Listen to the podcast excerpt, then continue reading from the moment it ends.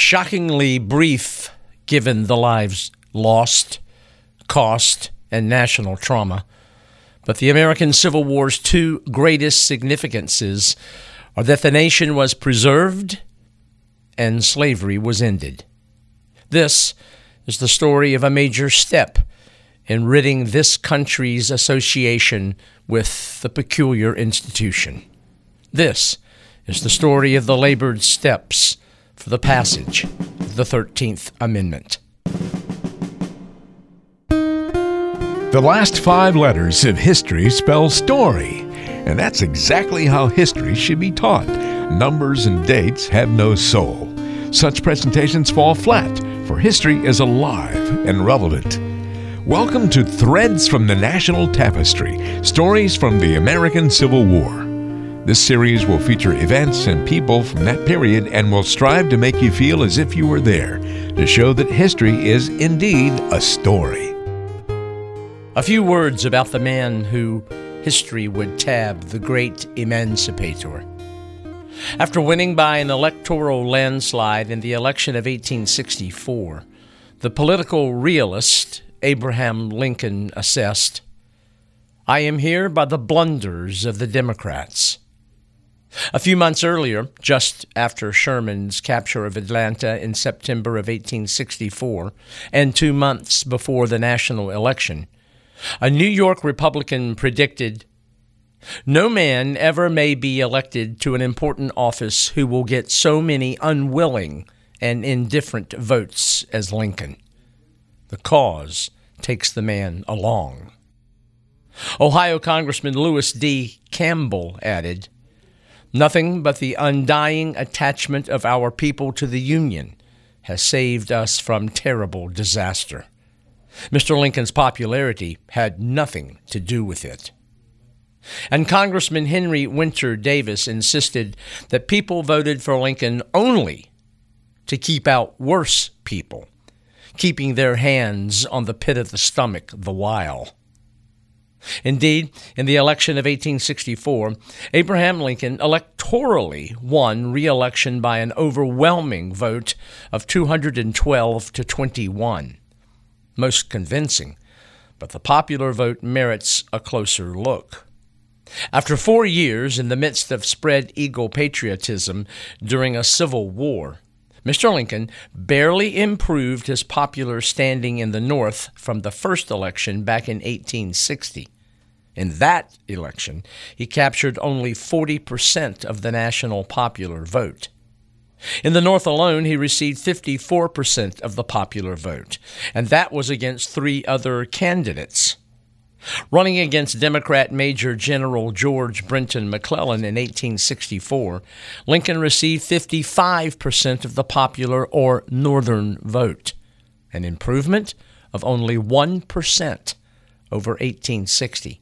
And that was against only one candidate rather than three. In nine states Maine, New Hampshire, Michigan, Wisconsin, Connecticut, Minnesota, New York, Pennsylvania, and Vermont his percentage of the popular vote decreased from the previous election. The 45% who voted for McClellan considered Lincoln and his conduct of the war a failure. Most of those who voted that way lived in cities. Perhaps they did so since they had day to day access to the press. For the record, in all major urban areas, Abraham Lincoln lost. In New York City, he lost by 42,073 votes. In the key electoral states of New York, Pennsylvania, and Ohio, which amassed a total of 80 electoral votes, only a half percentage point separated Lincoln and McClellan. A shift of 38,111 popular votes in a few selected states less than 1% of the total popular vote, and George McClellan would have been elected the 17th President of the United States. Indeed, Mr. Lincoln gave the Republican Party another four years of executive leadership. But remember, by 1864 65, the Republicans were a splintered party. Conservatives, moderates, and radicals. Bostonian Lydia Maria Child may well have captured the begrudging tribute and sentiments of radical Republicans when she wrote, There was no enthusiasm for honest old Abe. There is no beauty in him that men should desire him. There is no insinuating, polished manner to beguile the senses of the people. There is no dazzling military renown, no silver flow of rhetoric. In fact, no glittering prestige of any kind surrounds him. Yet the people triumphantly elected him, in spite of all manner of machinations, and notwithstanding the long, long drag upon their patience and their resources which this war has produced. Others were not so begrudgingly complimentary. Back in his adopted home state of Illinois, the Illinois State Register wrote that the president's reelection was the heaviest calamity that ever befell the nation. The farewell to civil liberty, to a republican form of government, and to the unity of these states. And some of his harshest critics were those fired from across the Atlantic. The London Punch published a caricature of Lincoln as the Federal Phoenix, rising above a fire that consumed commerce, the United States Constitution, free press, credit, habeas corpus, and states' rights. The London Herald added with vitriol that Lincoln's reelection was due to the strength of his party and to his own lawless abuse of executive power, not to the belief of the people that no better man could have been chosen. The paper continued Mr. Lincoln is a vulgar, brutal bore wholly ignorant of political science, of military affairs, of everything else what a statesman should know. Now, rest assured, there were those who were ecstatic the 16th president was reelected. But despite an ambivalent electorate and confronted by very vocal adversaries who in state and federal houses believed the president's leadership was misguided or misapplied, Abraham Lincoln made it his political and personal mission to complete the work he had begun with the Emancipation Proclamation. A few words about that executive proclamation and steps to strike down slavery. As to that proclamation, which was issued Monday, September the 22nd, 1862, in the wake of McClellan's reported great victory at Antietam, the President declared that on January the 1st, 1863, slavery would be ended in those areas still under rebellion. Though few, if any at all, were actually freed, Lincoln chose a path from which he did not want to retreat. The president hoped to declare the proclamation earlier in July, but Union military reverses on the Virginia Peninsula prohibited that. Remember that Lincoln's public stand at the beginning of hostility was first to save the Union. Case in point, his Friday, August 22, 1862 response to New York Tribune editor Horace Greeley. In that open letter, Lincoln telegraphed, My paramount object is to save the Union, and not either to save or destroy slavery. If I could save the Union without freeing any slave, I would do it. If I could save it by freeing all the slaves, I would do it. And if I could do it by freeing some and leaving others alone, I would also do that. Despite his public response to Greeley in August, five months earlier, in March of 1862, Lincoln asked Congress for a joint resolution that would provide federal aid to any state willing to adopt a plan for gradual abolition. It would require states to declare all slaves within their borders freed upon reaching a certain age or specify a date after which slavery would no longer be allowed.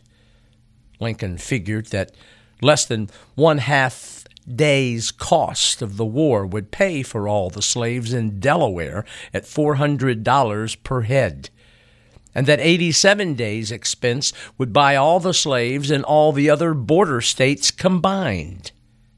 ending slavery in Delaware, Maryland, Kentucky, and Missouri, he believed would break the hope of the seceded states. That those states still within the Union that had slaves might bolt to the Confederacy. Obviously, the measure depended on the support of delegates from those four border states, and the timing was not right. All but one refused to support the measure. On Saturday, July 12, 1862, those same border state representatives continued their non support when Lincoln personally renewed his attempt for the earlier resolution. Those that said no argued emancipation in any form would lengthen, not shorten, the war. It, in their words, would further consolidate the spirit of rebellion in the seceded states and fan the spirit of secession among loyal slaveholders in the border states. Loyal slaveholders also maintained they would be punished by giving up their slaves while those in the seceded states kept theirs. Meanwhile, the Republican majority in the legislative branch began to push their own agenda. In April of 1862, Congress passed a bill calling for the compensated emancipation of slaves in the District of Columbia. Lincoln supported this, for he never doubted the constitutional authority for Congress to abolish slavery in areas that fell under the jurisdiction of the federal government. Of course, the matter became more complicated when radical Republicans in Congress began to address slavery in the seceded states where slavery existed and where it was, like it or not, protected by the U.S. Constitution. In July of 62, to the vocal protest of Democrats and moderate Republicans, the radical bloc passed a second confiscation bill. A quick aside about the first one passed in early August of 1861. In late July of 1861, Senator Lyman Trumbull of Illinois introduced what would be the first Confiscation Act. The senator from Illinois wanted to attack the Confederacy's war economy. His bill stated if a slaveholder used a slave to aid the Confederacy, he forfeited his claim to such labor. At the start of the war, this was an area that sent tremors through both legislative and executive branches. Then John C. Breckinridge of Kentucky blurted, I tell you, sir, that amendment is an act of emancipation. The president wanted it diluted. Lincoln did not want actual confiscation of slaves, nor did he want to punish slaveholding families. In the last hours of that congressional session, August 1861, legislators watered the original down and Lincoln signed it. Not one slave was freed by the measure. The Second Confiscation Act came, as we mentioned, in the summer of 1862. This radical Republican measure suggested every Southerner was guilty of treason, and therefore draconian measures were warranted. It would mean the freeing of all slaves that came within Union control, arming those slaves, and once freed, colonization for those who desired it. Lincoln, once again, was able to muster enough influence to tone the measure down. Last minute changes took care of most of his objections, so he signed it, but he did send along a veto message he had prepared had the legislation not been diluted. As to the passage of that second Confiscation Act, moderates were pleased. Abolitionists were upset. It wasn't enough. For the president, slavery was an abstract issue. He agreed with the most passionate abolitionists that slavery was a moral, a social, and political wrong. But he could not ignore the constitutional protection of the institution where slavery already existed. Throughout the war, Lincoln consistently maintained that Congress could not abolish slavery. He believed, as chief executive, he could. He also believed that the people in the amending process of the Constitution could as well. But in 1862, McClellan's disasters on the peninsula of Virginia prompted the president to act. In his mind, extraordinary means were required to save the Union, and in the face of military reversals, Mr. Lincoln had an opening to deal with the issue and used it. He knew Southern slaves dug trenches, built fortifications, served as teamsters, cooked, picked cotton, and grew crops so that masters could go to war without worrying about hungry families back home. If soldiers in the Confederate armies were divested of their slaves, and those slaves would join Union forces, then the North would reap a decided advantage. In this vein of thinking, an Emancipation Proclamation could be justified as a military necessity and a legitimate move thanks to the President's constitutional war powers. Lincoln revealed this thinking to cabinet members Secretary of State William Seward and Secretary of the Navy Gideon Welles in the early hours of Sunday, July 13th, as the three rode to the funeral of Secretary of War's Edwin Stanton's infant son. It was Welles who noted in his journal that this was a new departure for the president for until this time, in all our previous interviews, he had been prompt and emphatic in denouncing any interference by the general government with the subject. Seward was so struck by the bold precedence of the measure that he wanted time to think about it before responding. The matter rested until Monday, July 21st, when Lincoln called a special cabinet meeting for 10 that morning. They met, not as usual in the president's official office, but upstairs in the second floor library. Cabinet members listened as the president, concerned about military reversals, proposed measures. One was to give Union generals in Confederate territory authority to appropriate any property necessary to sustain themselves in the field. Another would sanction the payment of wages to blacks brought into the Army's employ. The session ran long, and Lincoln wanted all back the next day, Tuesday, the 22nd. More than likely, gathered in the president's office, Lincoln read his preliminary draft of his Emancipation Proclamation. Removing two fool's cap sheets from his pocket and adjusting eyeglasses perched on his nose, he began to read. He set the proclamation date for January the 1st, 1863. All there were aware that in a single stroke his measure superseded legislation on slavery and property rights that had guided policy in 11 states for nearly 75 years. All there could not miss that the president promised freedom they listened in silence, astounded by Lincoln's boldness. Secretary of War Stanton immediately recognized the military advantage of the measure. Attorney General Edward Bates called for the document's immediate announcement. It is interesting to note that he believed the measure would deport all freed slaves to sites in Central America or Africa. Lincoln was a proponent of relocation, but believed immigration should be voluntary. Secretary of the Navy Gideon Welles and Secretary of the Interior Caleb Smith were silent.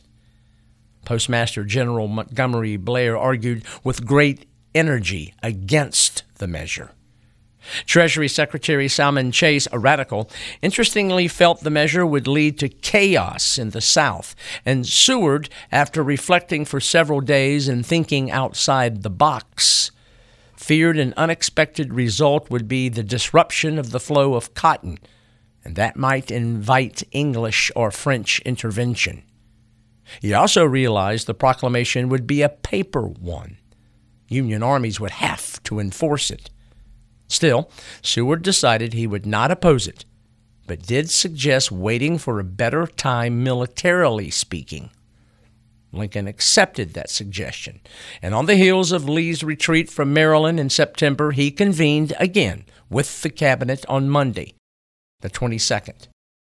To lighten the mood at a tense time, the president read from Maine humorist Charles Farrar Browne and his country bumpkin character Artemus Ward. Seward may have been the only one to appreciate the diversion. He chuckled and laughed.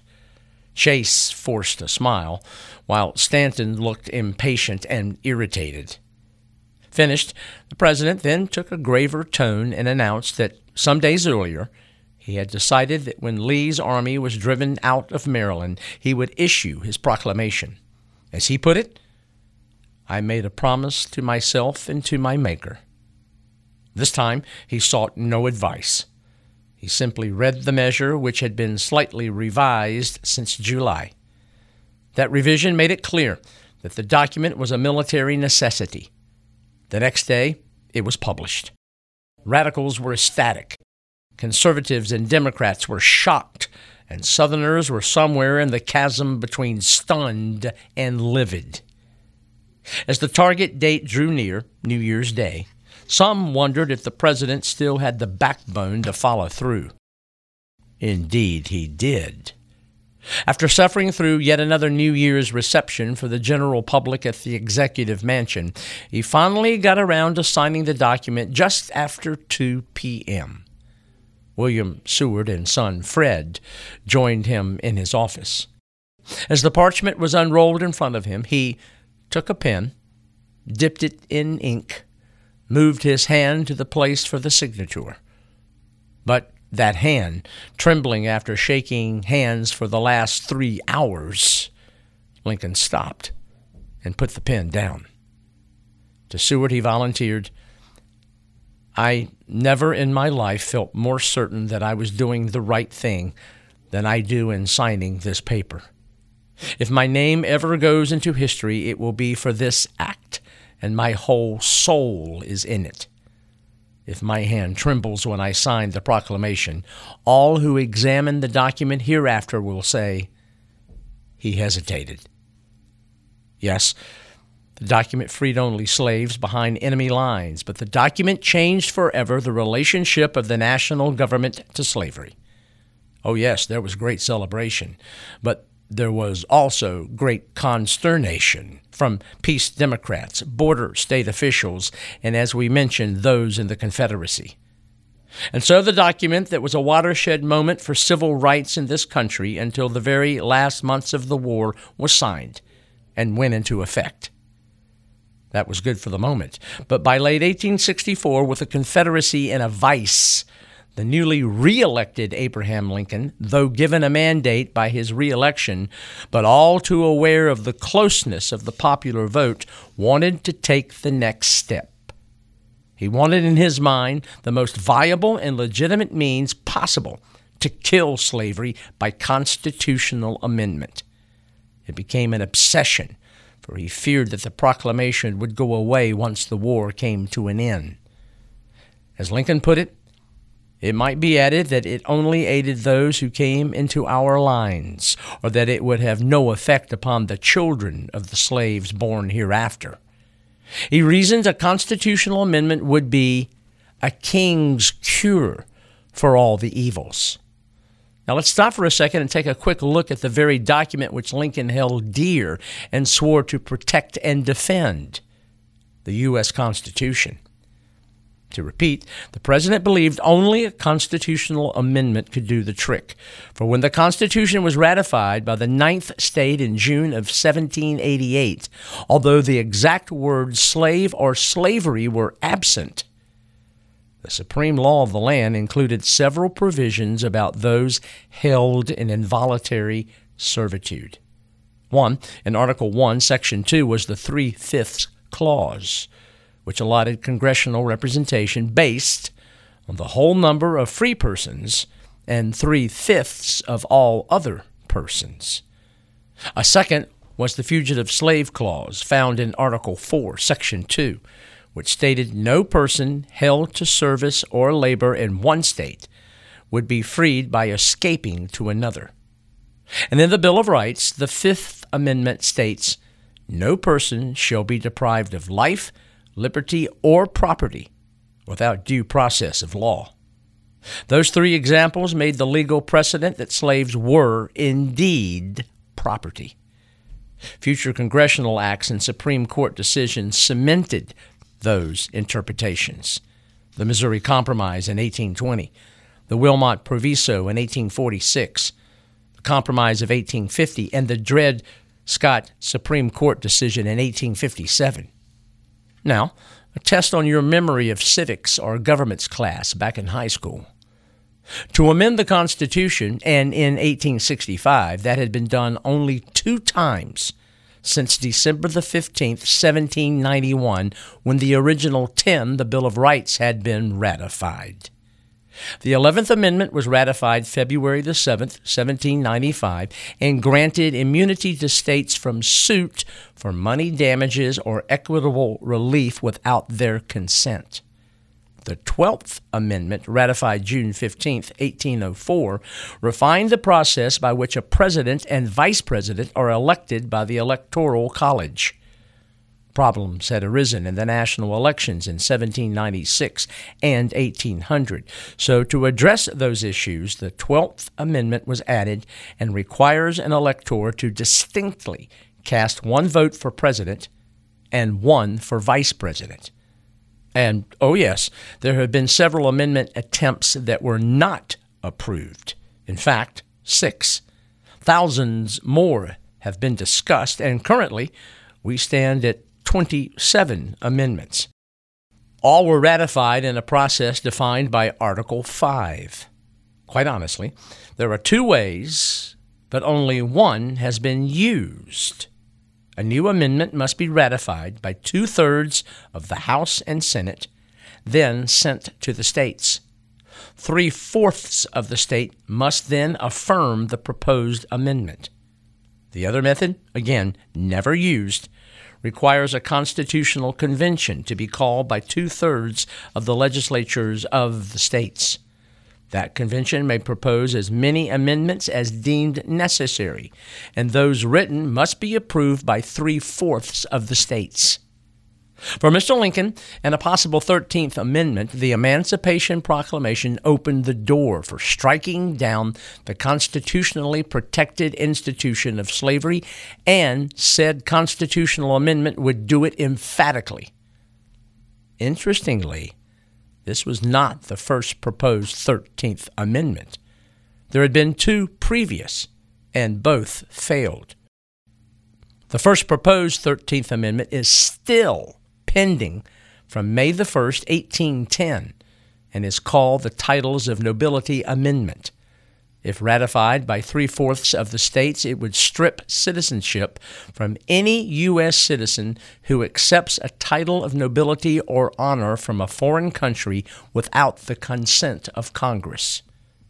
The second pending 13th Amendment, since March 2nd, 1861, is referred to as the Corwin Amendment named for Senator Thomas Corwin of Ohio and pushed by Secretary of State Seward, the measure was an attempt to appease the South.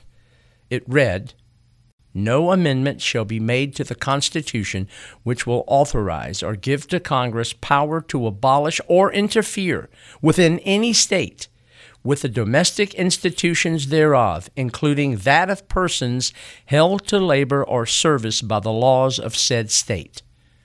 In 1861, it won two thirds support in both houses. Ohio was the first to ratify it. Maryland and Illinois followed, but the onset of the war disrupted the constitutional process. How ironic. An earlier 13th Amendment would have protected slavery. It would have, if ratified, shielded domestic institutions of the states from the constitutional process and from abolition or interference by Congress. The one we now make reference ended it. Such is the strange journey that war and crises constructs. The constitutional amendment to end slavery was kick-started Monday, December the 14th, 1863, when Ohio 5th District Representative James Mitchell Ashley proposed such an amendment. So too did Iowa 1st District Congressman James F. Wilson. On Monday, January the 11th, 1864, Senator John B. Henderson of Missouri submitted a joint resolution for a constitutional amendment. The Senate Judiciary Committee, chaired by Illinois Senator Lyman Trumbull, accepted the task of merging the different proposals into one. As he did, radical Republican Senator Charles Sumner of Massachusetts and Representative Thaddeus Stevens of Pennsylvania, already at odds with the president's meddling in Reconstruction, sought a more expansive version of the proposed amendment to end slavery. On Monday, February the 8th, 1864, Sumner submitted his version, which read All persons are equal before the law, so that no person can hold another as a slave. And the Congress shall have power to make all laws necessary and proper to carry this declaration into effect everywhere in the United States. That version, with all persons are equal before the law, failed before the Trumbull controlled Senate Judiciary Committee. And so, on February the 10th, the committee presented the Senate with an amendment proposal based on drafts from Ashley, Wilson, and Henderson. The committee's version used text borrowed from the 1787 document known as the Northwest Ordinance, which was passed under the Articles of Confederation. The borrowed language included There shall be neither slavery nor involuntary servitude in the said territory, otherwise than in the punishment of crimes whereof the party shall have been duly convicted. The Senate passed the amendment Friday, April the 8th, 1864, by a vote of 38 to 6. On Wednesday, June 15th, just over two months after the Senate approved the measure, the House voted 93 in favor 65 against. There were 23 abstentions. The decision was 13 votes shy of the required two thirds vote. And as you might guess, the vote, for the most part, fell along party lines. Republicans voted for, and Democrats against. Opposition to the measure was based largely on issues that revolved around federalism and states' rights. Some opposed for fear the amendment would constitute revolution and full citizenship for freedmen. Of course, those in favor argued that slavery was morally wrong, uncivilized, and retarded the nation's progress. They also suggested that slavery had a negative impact on whites.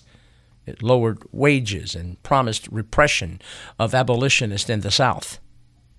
What Mr. Lincoln needed were votes from moderate Democrats and particularly Unionists from the border states.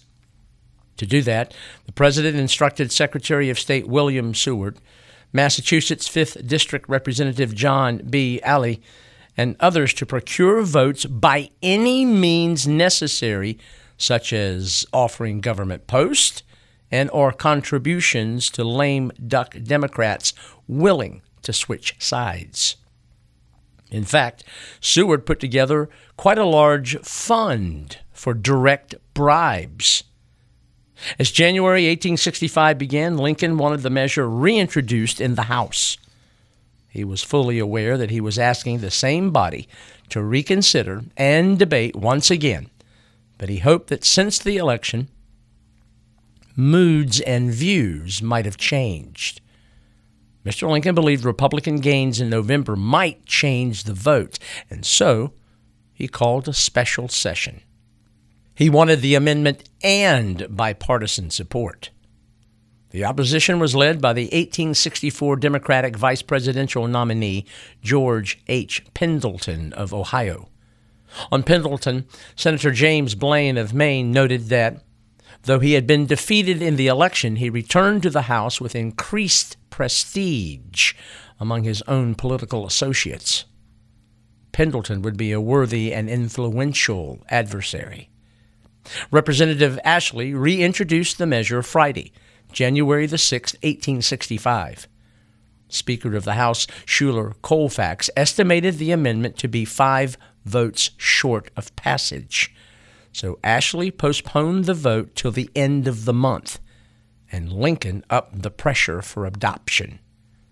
The president himself used the rest of the month to try to sway those on the fence. One tactic was to invite House members to his office, where he dealt gracefully and effectively with each. To James Rollins of Missouri, he said, I have sent for you as an old Whig friend that I might make an appeal to you to vote for this amendment. It is going to be very close. A few votes one way or the other will decide it. To Rollins, he emphasized how important it was to send a message to the South that the border states could no longer be relied upon by the Confederacy to uphold slavery.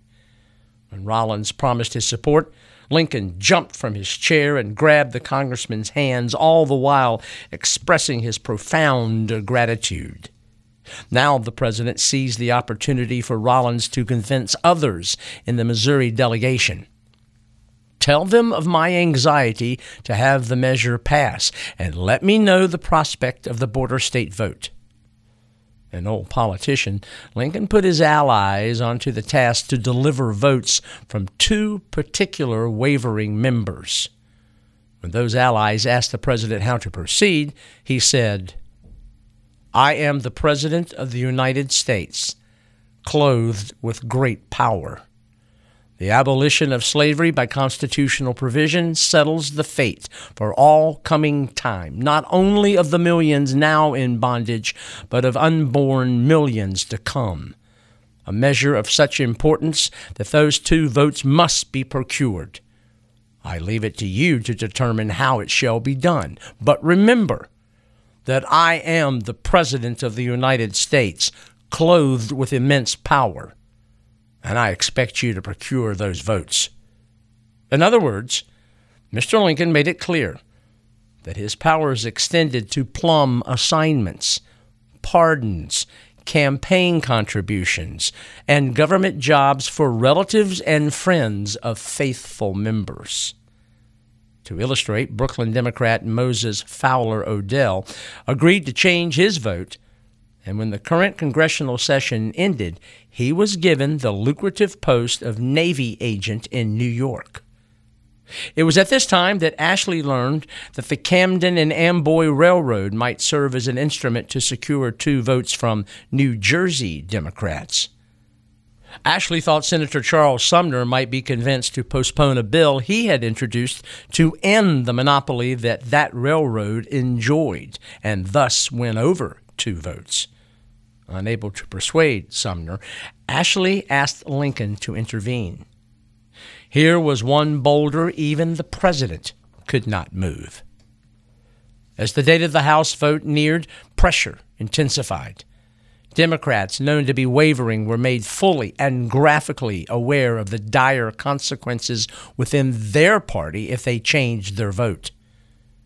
Beyond the fate of slavery, they were reminded of the party's commitment to states' rights and how this measure would affect a fundamental shift in constitutional power. All were aware the vote would be razor thin. Mr. Lincoln likened it to an adventure on the open sea. We are like whalers who have been long on a chase. We have at last got the harpoon into the monster, but now we must Look how we steer, or with one flop of his tail he will send us all into eternity. On the very morning of the scheduled vote, Tuesday, January 31st, Ohio 5th District Representative James Mitchell Ashley, the man who introduced the House measure back in December, feared the vote would fail. It certainly did not help that rumors were circulating that Confederate peace commissioners were on their way to Washington City or had already arrived. Ashley lamented, If it is true, I fear we shall lose the bill. The president and Ashley knew Democrats would prevail upon wavering party members. They would argue the amendment would lead the commissioners to abort peace talks. To Lincoln, Ashley pleaded, Please authorize me to contradict it if not true? And Lincoln responded immediately So far as I know, there are no commissioners in the city or likely to be in it. Ashley later learned that Lincoln, in fact, had been informed that three peace commissioners were en route to Fort Monroe, but he could honestly, if insincerely, claim that no commissioners were in the capital city. Ashley admitted that if Lincoln had not artfully dodged the question, the proposed amendment would have failed. As the session opened, Ashley acknowledged that never before, and certain I am that never again, will I be seized with so strong a desire to give utterance to the thoughts and emotions which throbbed my heart and brain. The amendment's passage would signal to him the complete triumph of a cause which is the beginning of my political life I had not hoped to live long enough to see.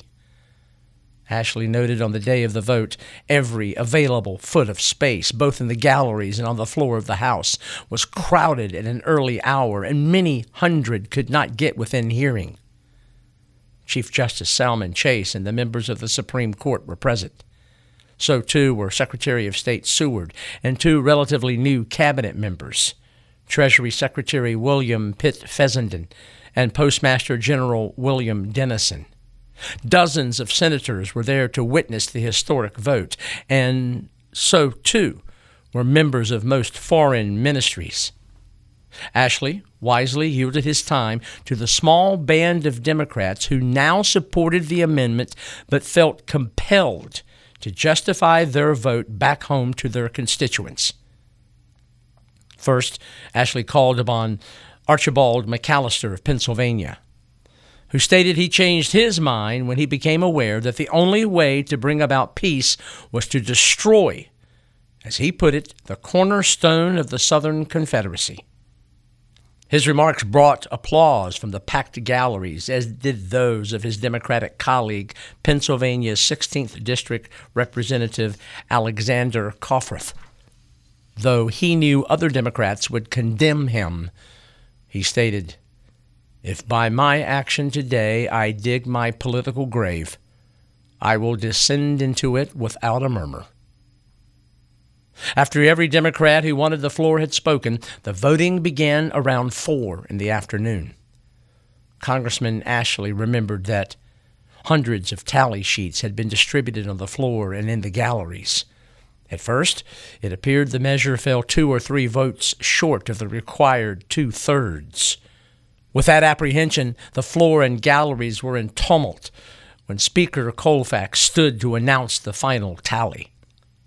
With a voice filled with emotion, he ended the drama when he proclaimed, On the passage of the joint resolution to amend the Constitution of the United States, the ayes have 119, the nays 56, eight abstentions. Constitutional majority of two thirds having voted in the affirmative, the joint resolution has passed. Without five Democrats who changed their vote, the amendment would have failed. Journalist Noah Brooks reported For a moment there was a pause of utter silence, as if the voices of the dense mass of spectators were choked by strong emotion. Then there was an explosion a storm of cheers, the like of which probably no Congress of the United States ever heard before.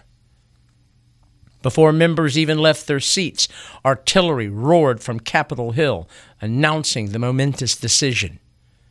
Ashley brought to the War Department a list of all those who had voted in favor, and Stanton ordered three additional batteries to fire 100 guns with their heaviest charges while the Secretary of War slowly read each name aloud.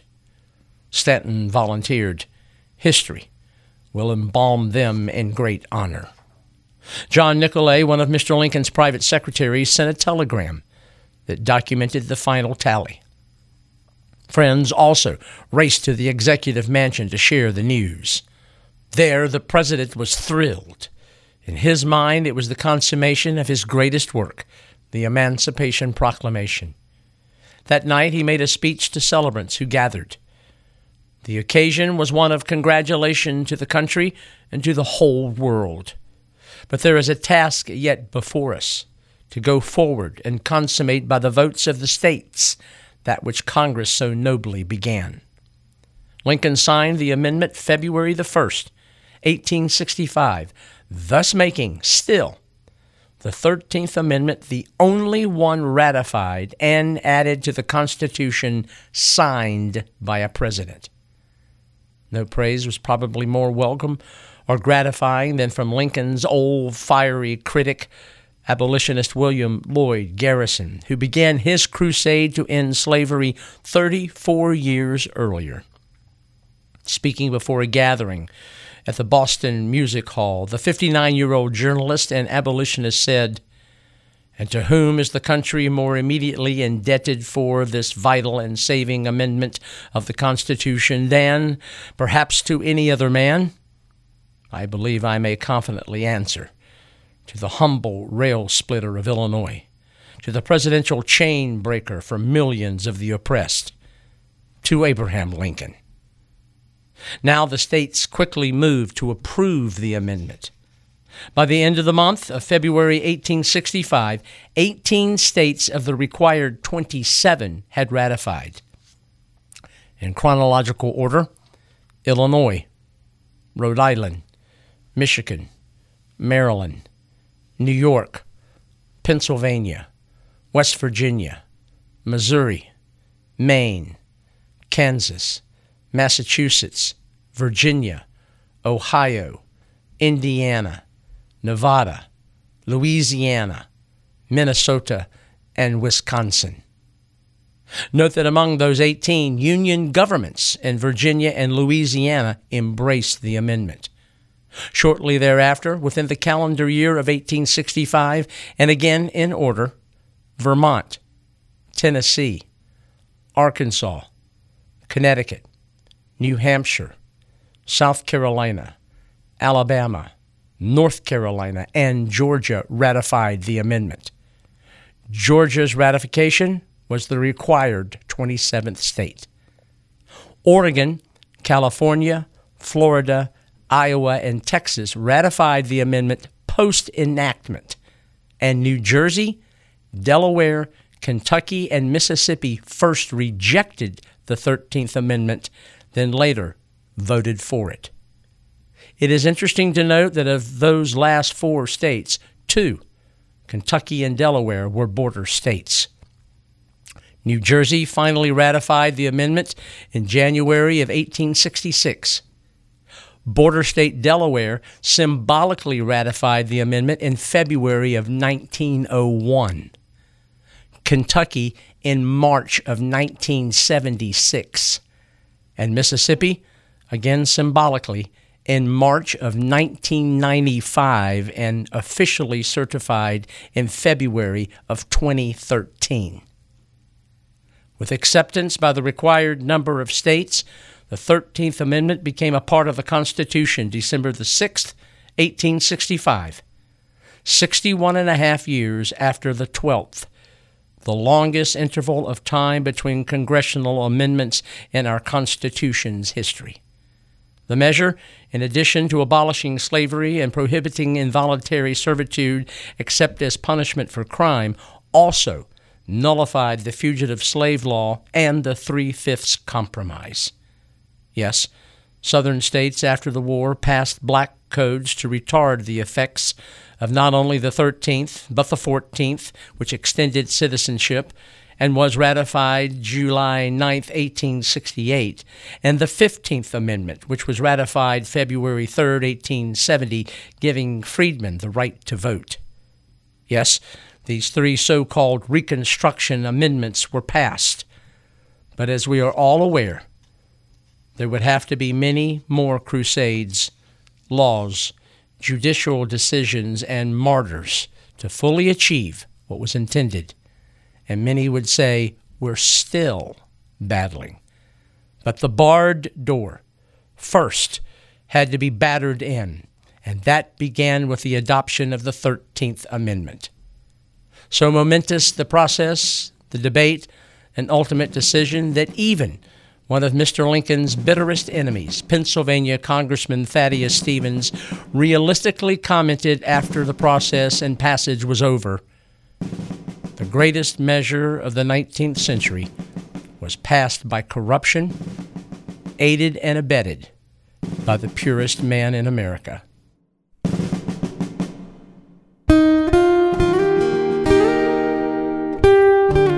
Our next installment reveals another event, like the 13th Amendment, that had repercussions that extended far into the future.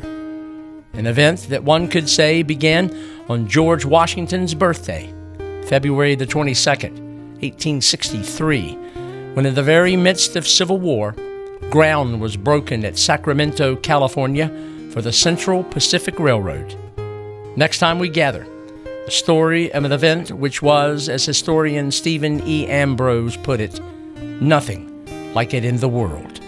Next time we gather, the creation and building of the Transcontinental Railroad. This is Fred Kiger. Thank you for listening. This podcast is sponsored by Bob Grasser, Raleigh Civil War Roundtable's editor of the Knapsack newsletter, and the Roundtable's webmaster at raleighcwrt.org. That's raleighcwrt.org.